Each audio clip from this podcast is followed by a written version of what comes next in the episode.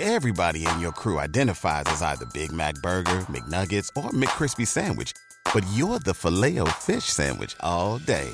That crispy fish, that savory tartar sauce, that melty cheese, that pillowy bun.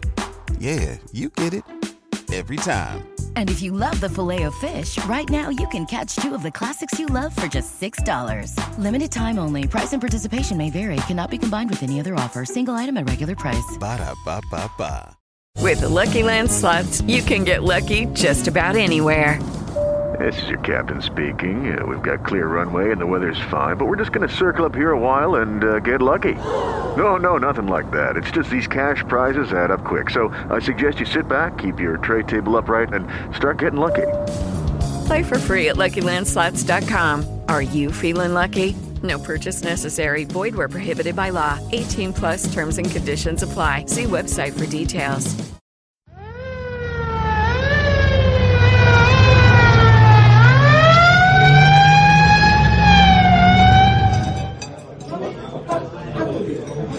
Guarda, lascia stare mio marito, che c'è una rabbia che mi viene via la pelle. Per dire, oggi che c'era da fare il bucato, da portare i bambini a scuola, mi ha detto che i compagni della fabbrica hanno convocato la riunione, che andava anche bene se la schicetta non gliela preparavo, che tanto a lui ci bastano le idee come nutrimento. L'analisi della crisi del partito. sì, come se ci avevo il tempo di pensare anche a lui. Meno male che almeno qui in mensa il mangiare è buono. Se no gli toccava analizzare anche la crisi che ci abbiamo dentro la pancia, tanto siamo poveri. Che poi io dovevo capirlo che era così. Per dire, quando ero incinta del primo, no? Per avere due lire in più, anziché fare gli straordinari, andava al bar a giocare ogni settimana alla Sisal. Ma te ti pare una roba intelligente? Ogni domenica sera, ancora oggi, dice che magari questa settimana no, la prossima neppure, ma quella dopo vinciamo sicuramente. un miliardo vuole vincere. Sì, un miliardo. Lui, che il meglio di sé l'ha dato una volta che ha fatto quattro. 4 su 13. Ti rendi conto? Neanche un colpo di fortuna c'ha, poverone. Ah, ma guai a dirglielo, eh. Mi dice che sono io la scema. Che non vinciamo perché sono io che non mi immagino miliardaria. Ma se non ho mai neanche visto 100.000 lire tutte insieme, ma mi dici come faccio ad immaginare di averci un miliardo? Secondo lui, io ho un rapporto sbagliato fra pratica e teoria. Io però la vedo abbastanza semplice. Lui teoricamente ce l'ha già il miliardo, ma praticamente sono dieci anni che ogni fine settimana butta via i soldi alla schedina. A me mi sembra correttissimo. Voglio dire, se mi dice che vuole portare i soldi in Svizzera, come quelli lì che li hanno presi, beh, penserei che non è capace, ma almeno mi sembra più realistica come ipotesi, no? Ma la schedina. Cioè, tu conosci qualcuno che l'ha mai vinta? Ecco, appunto.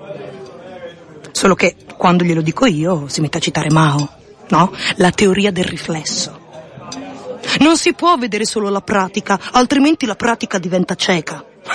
Gli spaccherei la faccia, guarda. Sì.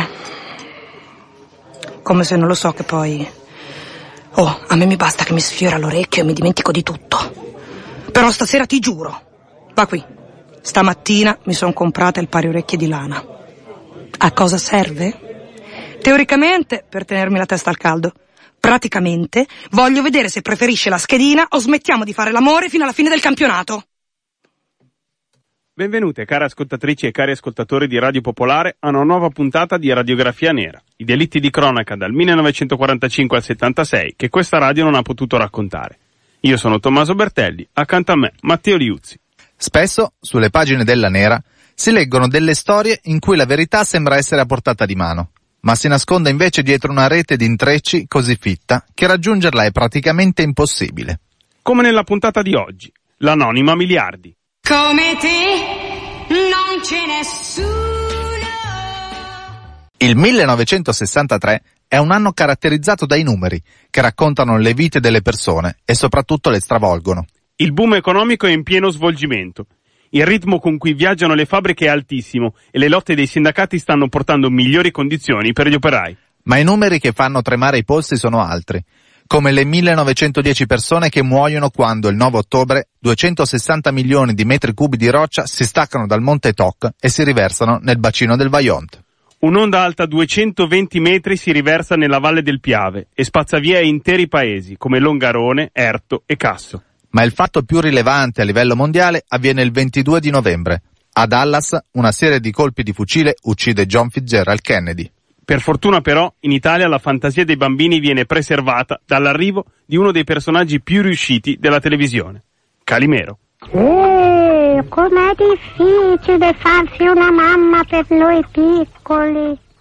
11 giugno 1963, Viale Certosa, ore 12.30 circa. Una Simca 1003 nuova di pacca e con targa svizzera sta uscendo da Milano in direzione autostrada dei laghi. È un guidatore diligente, rispetta i semafori, le precedenze, persino i limiti. Si chiama Alessandro Nasoni, ha 55 anni ed è residente in Svizzera, ma italiano di nascita. Suo padre aveva un negozio di tripperia, ma da quando è morto gli affari sono diminuiti e Nasoni ha venduto tutto. Con la moglie e due figli si è trasferito a Lugano, dove ha trovato lavoro in una ditta di spedizioni, la Giropa, che ha sede a Chiasso, in corso San Gottardo. Poco prima di svoltare in direzione autostrada dei laghi, verso le 12.30, due auto gli si fanno sotto. Sono una Giulietta e una 1100. La Giulietta lo supera e gli si mette davanti. Il guidatore inizia a toccare il pedale del freno mentre la 1100 gli sta accanto. Sono circa all'altezza del civico 143. Il Nasoni non sa bene cosa fare, è spaventato, perché solo un'ora prima era alla Banca del Lavoro in via Santa Margherita al 4, dietro al Duomo, a ritirare 50 milioni di lire in contanti. Sono per la Giropa. Servono in azienda come flusso di cassa. Per questo sono tutti in banconote da 10.000 lire. Dal lato passeggero della 1100 si sporge un uomo e con la mano gli fa cenno di fermarsi. Polizia. Così lui si calma ed esegue. Meno male che non è una rapina. E infatti, dalla 1100 scendono cinque persone che si presentano meglio. Sono della tributaria, quella parte della finanza che si occupa di combattere le frodi fiscali, l'evasione e il contrabbando. Ci sono delle cose che devono accertare.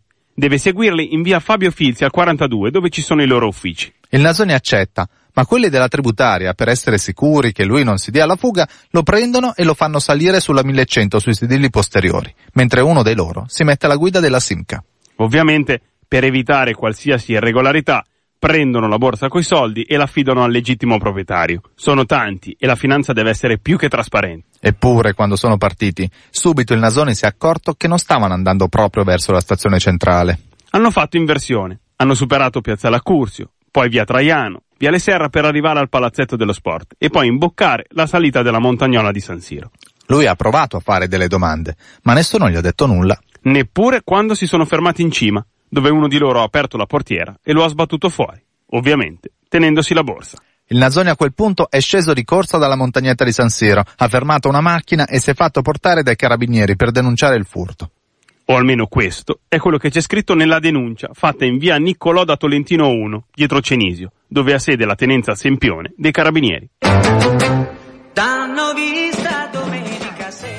La denuncia che Alessandro Nasoni ha fatto alla tenenza dei carabinieri racconta la rapina ai danni di un dipendente di un'azienda svizzera che è venuto a Milano a ritirare 50 milioni di lire per il flusso di cassa. La prima cosa che fanno i carabinieri di via Nicolò da Tolentino è attivare la rete delle gazzelle. Devono fermare una Giulietta, una 1100 e una Simca 1003 con targa svizzera. Quindi allertano anche la polizia di frontiera. 50 milioni di lire è solo in territorio elvetico che possono sparire.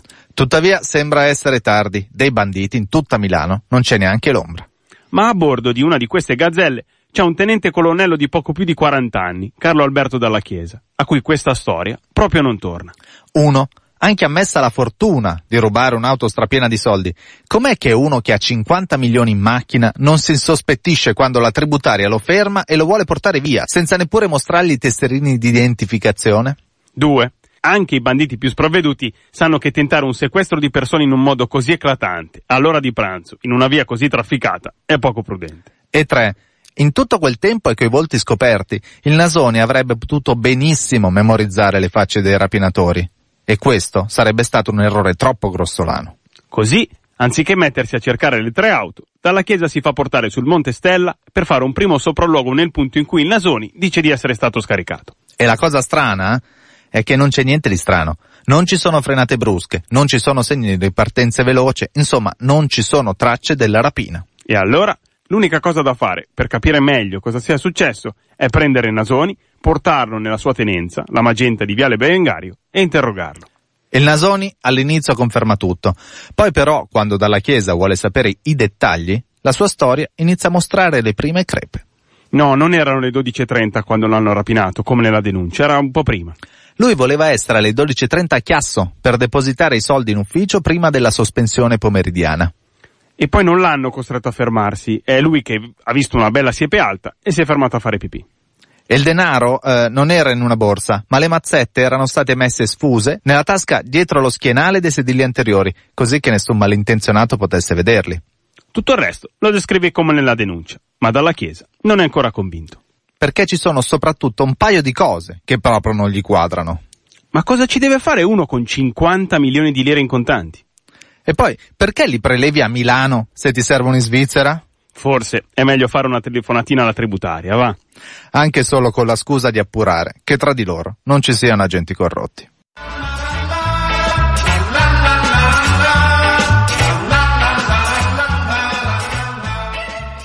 Quando dalla Chiesa avverte la tributaria che dei finanzieri hanno rubato 50 milioni a uno svizzero, come da denuncia del Nasoni, in via Fabio Filzi 42 drizzano le antenne.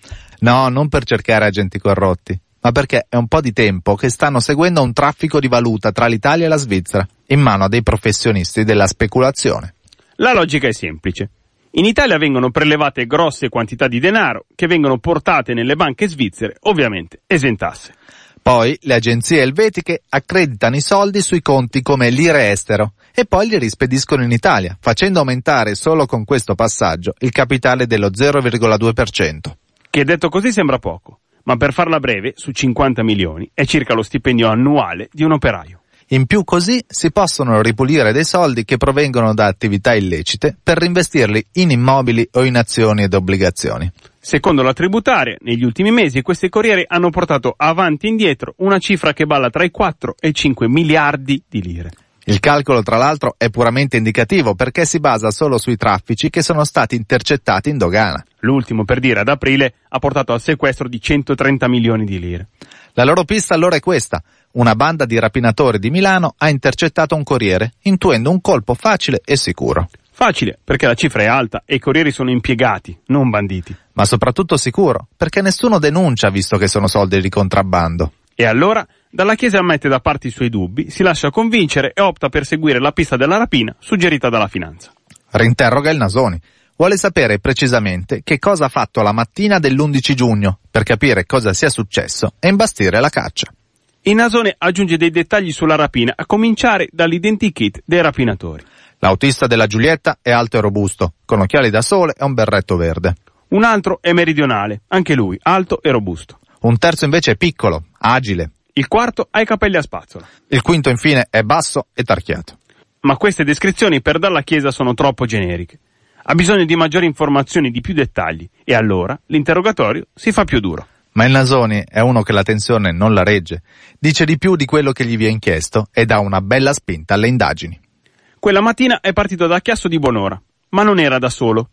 C'era uno svizzero con lui che lo ha fatto incontrare con un cambiavalute di Milano. Il cambiavalute gli ha dato un assegno da 50 milioni e poi lui è andato in banca a cambiarlo. E non è la prima volta, eh? La settimana precedente l'aveva fatto per 40 milioni. Tra l'altro a venire giù da Chiasso non erano nemmeno da soli, erano una um, carovana della lira, con altre due macchine cariche di soldi, una avanti e una dietro, per una cifra totale di circa 150 milioni. Però roba pulita, soldi che qualche tempo prima avevano portato dalla Svizzera a Milano per degli investimenti che però non erano andati bene. Per questo li stavano riportando su. Tutte queste informazioni servono solo a confermare i sospetti di Dalla Chiesa, altro che rapinatori. Qui sotto c'è qualcosa di veramente grosso. Magari Nasoni si è trovato in mezzo a una cosa più grande di lui e basta. Magari è un ingenuo che è stato veramente derubato da quei tizi lì, non si sa. Però, se una cosa è certa, è che lui a casa stasera non ci torna.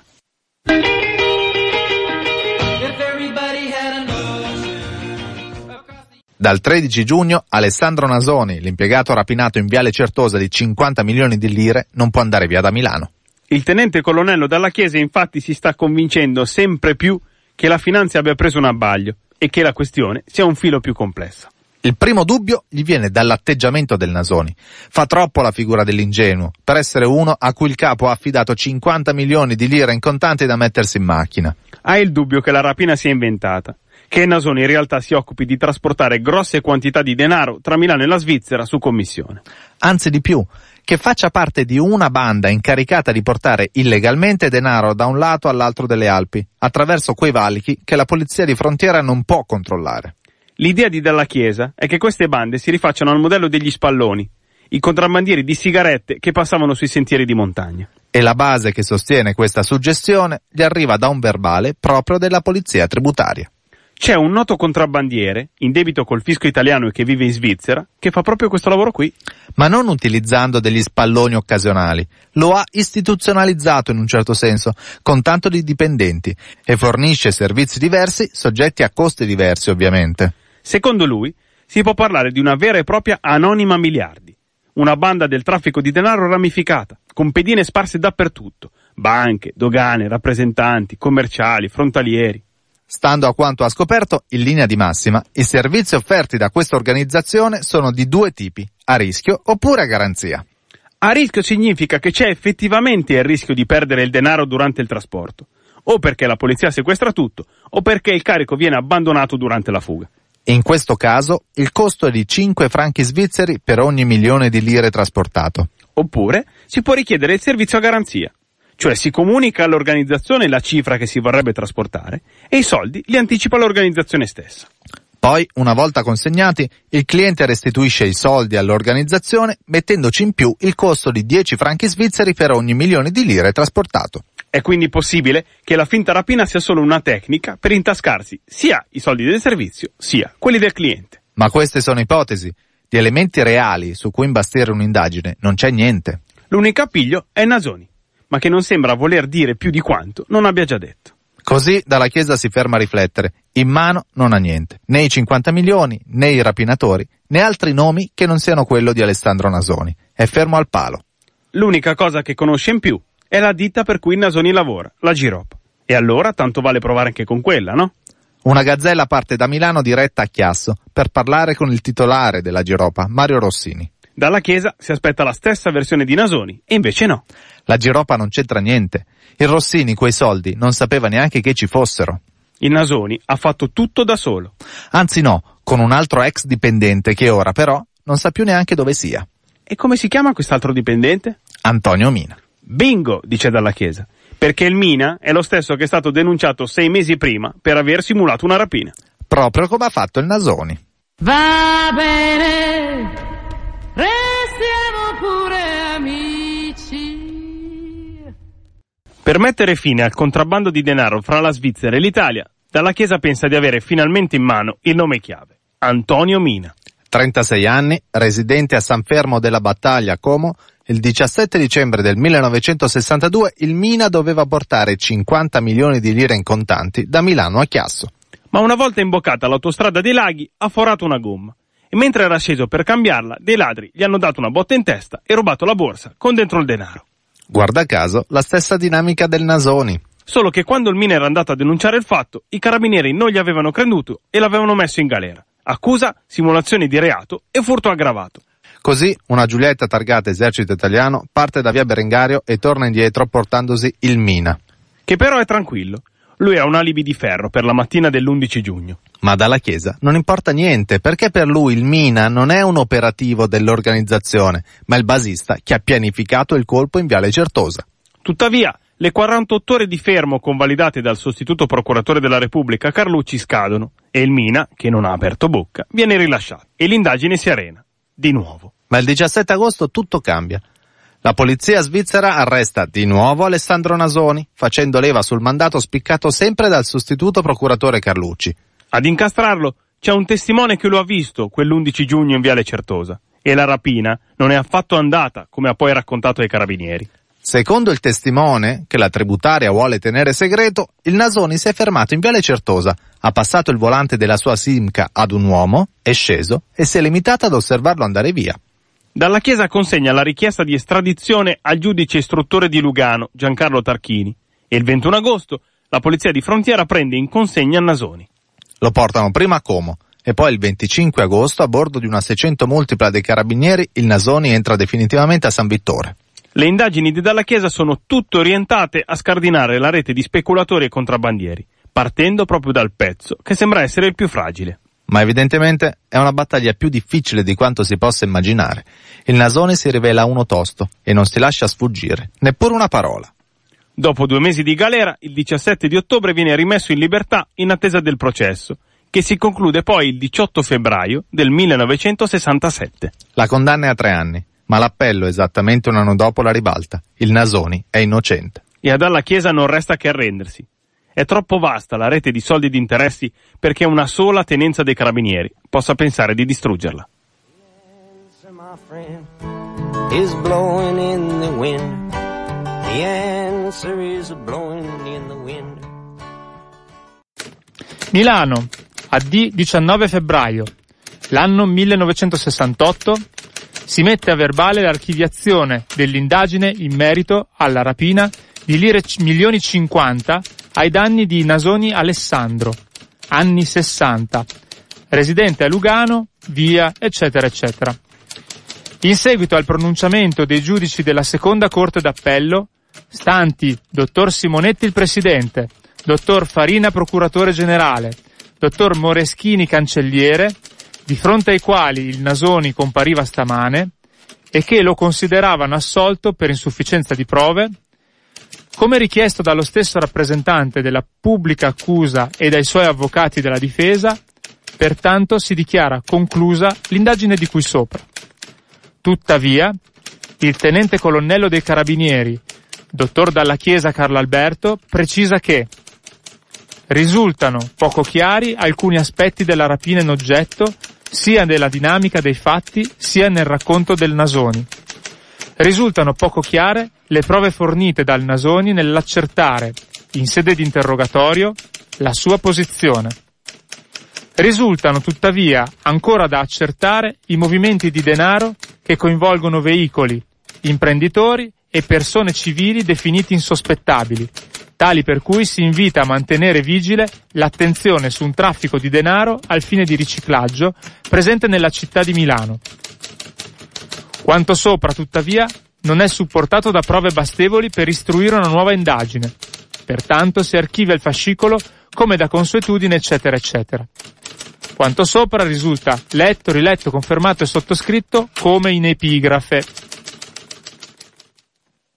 E con il verbale di archiviazione delle indagini chiudiamo questa puntata di Radiografia Nera, i delitti di cronaca dal 45 al 76 che questa radio non ha potuto raccontare. Per ascoltare queste e tutte le altre puntate, i podcast sono sul sito www.radiopopolare.it. Se volete scriverci anche per segnalarci nuove storie, il nostro indirizzo è radiografianera chiocciola radiopopolare.it. Vi invitiamo a mettere un mi piace e a seguirci su Facebook e su Instagram. Il nome è sempre Radiografia Nera, ma soprattutto vi invitiamo a sostenere sempre Radio Popolare. Le voci degli attori che avete ascoltato stasera sono di Emanuela Caruso e Francesco Tragni. Io sono Matteo Liuzzi, accanto a me c'è Tommaso Bertelli. Grazie per averci seguito e alla prossima puntata.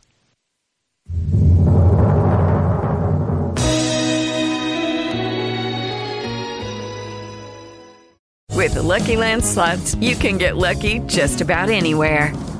This is your captain speaking. Uh, we've got clear runway and the weather's fine, but we're just going to circle up here a while and uh, get lucky. No, no, nothing like that. It's just these cash prizes add up quick. So I suggest you sit back, keep your tray table upright, and start getting lucky.